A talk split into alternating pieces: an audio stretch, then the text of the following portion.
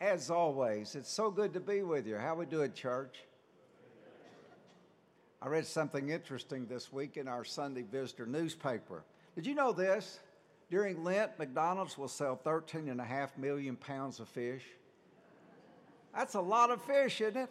I, I guess I suppose you could say that when you're at a restaurant during Lent, the menu will always seem a little fishy. Possible? Well, that's a lot of fish. Well, today we come to a story that most of us know by heart. We've heard it so many times and thought about it. It's the transfiguration of Jesus. It's a powerful story, and it has tremendous impact in our lives personally for today. And because there's so many facets, beautiful facets to this story, sometimes one of the parts that's often glossed over uh, happens to be the idea of God's glory seeing the glory of God in his presence in this situation. Did you know this? That whenever God's glory is visibly seen, that God is present. Whenever the glory, there's God. God is there. Uh, sometimes we also call that part of it a theophany, but it's all there and it's beautiful. So, what I want us to do this morning is spend a few minutes exploring God's glory and presence and the immense inspiration that it offers each one of us this morning during this season of Lent. Well, to begin with, a, a, good place to start is the Holy Scriptures. And the Holy Scriptures are full of instances where God's glory and presence are experienced. I bet you could name a few of them.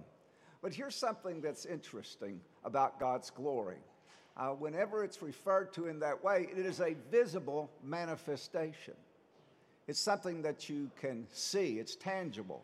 Not only, you know, and not only uh, like in the situation with uh, the Israelites in Egypt, but uh, not only the Israelites, but also Egypt as well. They saw it. But there's typically, there's four visible manifestations if you study the scriptures that uh, the, a combination of them or just one of them is present when God's glory is revealed. You know what they are? Cloud, fire, smoke, and light. Whenever God's presence, you'll find one of those things. what's present today in the Transfiguration? Which one is it? They just told you. Cloud. That's exactly right. That's exactly right. See, God is there, God is present. But interestingly enough, light is the greatest manifestation. That's the one that you see the most times being presented. And that's particularly true in the New Testament. Well, let's look at a couple examples of God's glory. First one is Moses uh, when he saw the burning bush.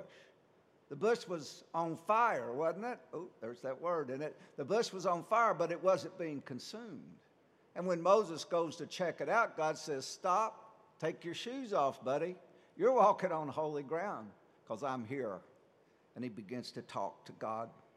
Another one is when Moses was leading the Israelites out of Egypt and they went to the Mount Horeb where God said, That's the first place I want you to go. Well, what happens? Well, we're told in scripture that this big mountain, that a massive cloud, there's that word in it, comes down upon the top of the mountain, and within that it says the children of Israel saw fire. And what does Moses do? He goes into the cloud and, he, and God speaks to him from the cloud. God's presence, God's glory. I like this one real well. It's uh, when the Israelites now they're headed towards the promised land. Oh, they didn't have a road map. They didn't have GPS. They didn't know where they were going. How are they going to get to where they were going? Well, God's going to lead them. And that's what He does. How does He lead them? A pillar of cloud. That's how He leads them. Here's a pillar. It, it was how the pillar of cloud was always at the front because it was leading the people where they need to go. It's a wonderful thing during the day. I mean, this this massive pillar of cloud. That's what it was. And uh, not only did it lead them, but it also provided them shade. It's hot in the desert, isn't it? When you like to have a cloud over your head when you're wandering in the desert. And there's the interesting too, at night, the cloud would come on fire. There's that word, isn't it? And it would lead them during the night if they were to travel ahead in the night. Another one is the temple. We see a, a lot of illustrations of that. In the, in the temple, it says that when God's glory appeared, God's presence, it came in the form of smoke. There's smoke. Sometimes they said the smoke was so thick in the temple that the priest couldn't even go inside of it. That's how much it was. Isn't that something? And then we find today's reading. Well, Jesus becomes dazzling, not only his clothes, but him as a great light, doesn't it? A great light. And then after that, what do we see? God, the cloud, here comes the cloud, right? And God speaks in the cloud. He says, What does he say? He says, This is my son whom I love.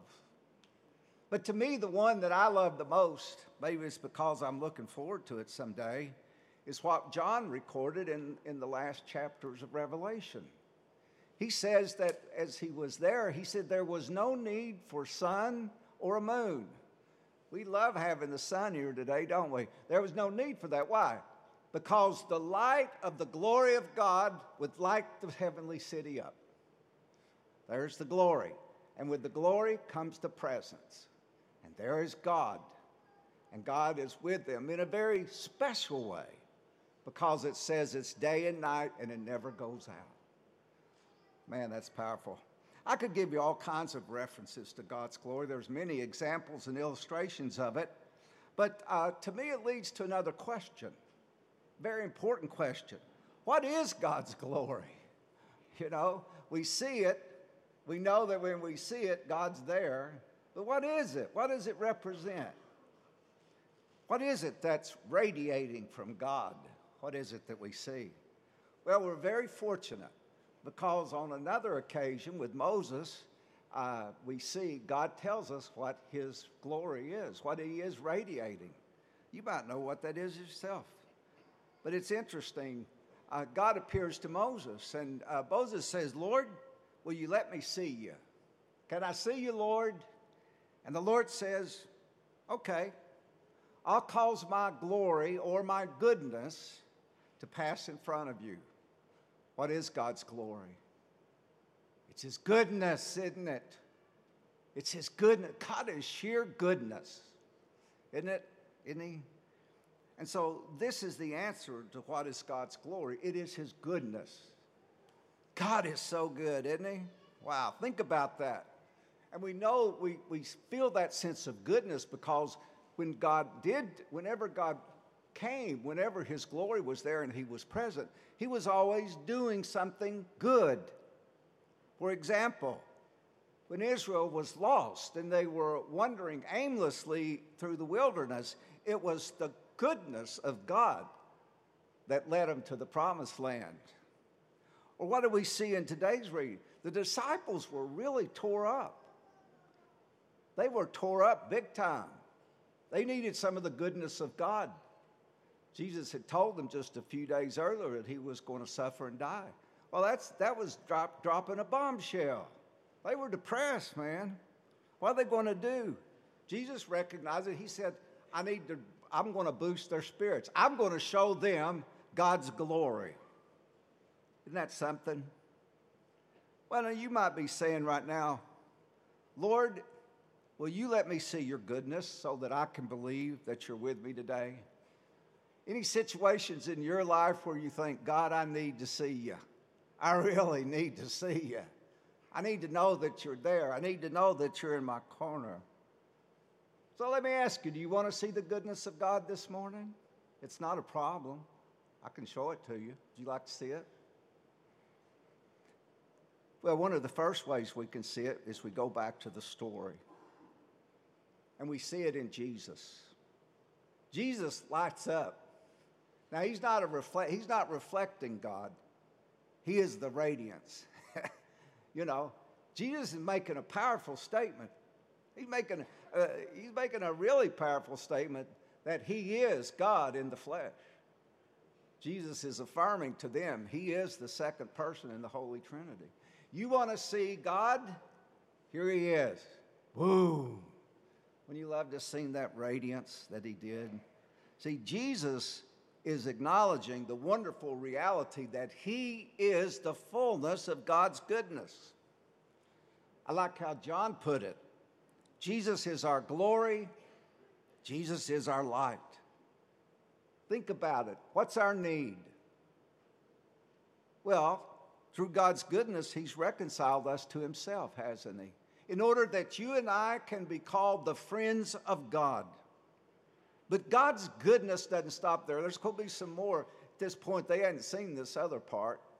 We've seen it, and we live it. What is the other part of light that radiates? What is the glory or the brightness that we know that God is present and with us? It's the Holy Spirit. And where does the Holy Spirit live? Within you. Man, you're radiating, aren't you? Know, uh, Paul would go on later to talk about that, how that we radiate this glory, not as it's our glory, but we're a luminary of it, like a moon. We radiate that glory. Is that enough? Can you, can you see how that God's goodness? Well, I'll give you one more. Just in a few minutes, we'll see the actual presence of Jesus right here.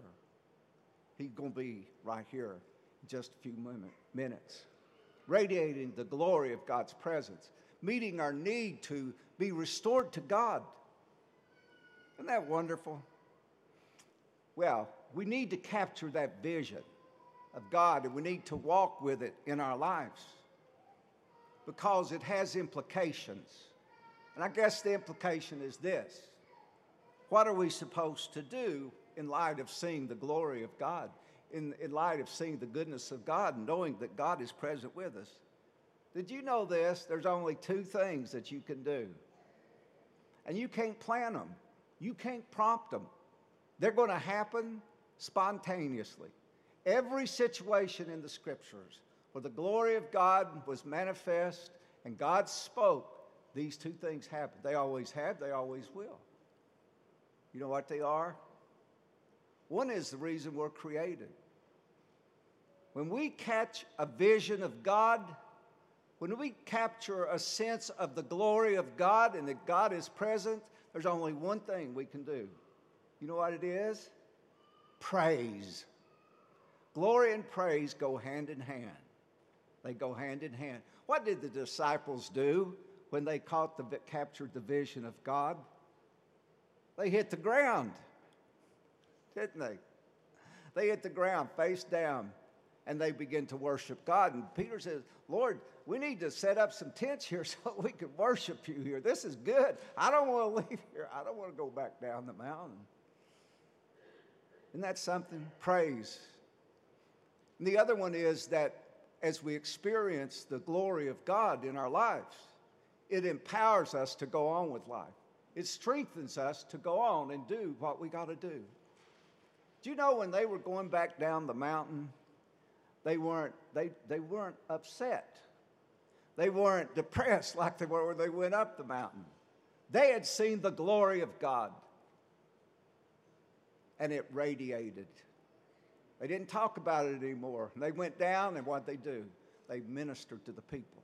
Well, you might say, well, that's a, you know, that's that's sort of an insulated or isolated case. No, it's not. It is proven over and over and over again that we, when we strive for the radiance of God, the glory of God to live in our lives, through the power of Jesus, through the power of the Holy Spirit, we will live a life of praise. It's inevitable, it's spontaneous. You can't stop it. You will live a life of praise. You will be empowered to do things that are just totally, and, you're not capable of doing otherwise. Isn't that something? Yeah. I think that's why uh, the church inserts this story during Lent. I think it's a good thing. Because here's what happens during Lent we're called to retreat with Jesus and capture a sense of his glory, of his goodness. which leads us spontaneously, first of all, to praise Him, and then, second of all, to be empowered to do things, to perform extraordinary feats that no one could ever, ever dream of doing. So I'm here this morning to challenge you to extraordinary feats because God is empowering you. I'm here to challenge you. I'm not here to challenge you to stop eating a chocolate bar. I'm challenging you to do something big because you can. Let me give you a few challenges this morning. And ask yourself is God, is God capable of doing this in my life? Is God capable of re energizing those areas in your life which have crept into the cave of gloom and doom? Is He capable? Is He? Oh, absolutely.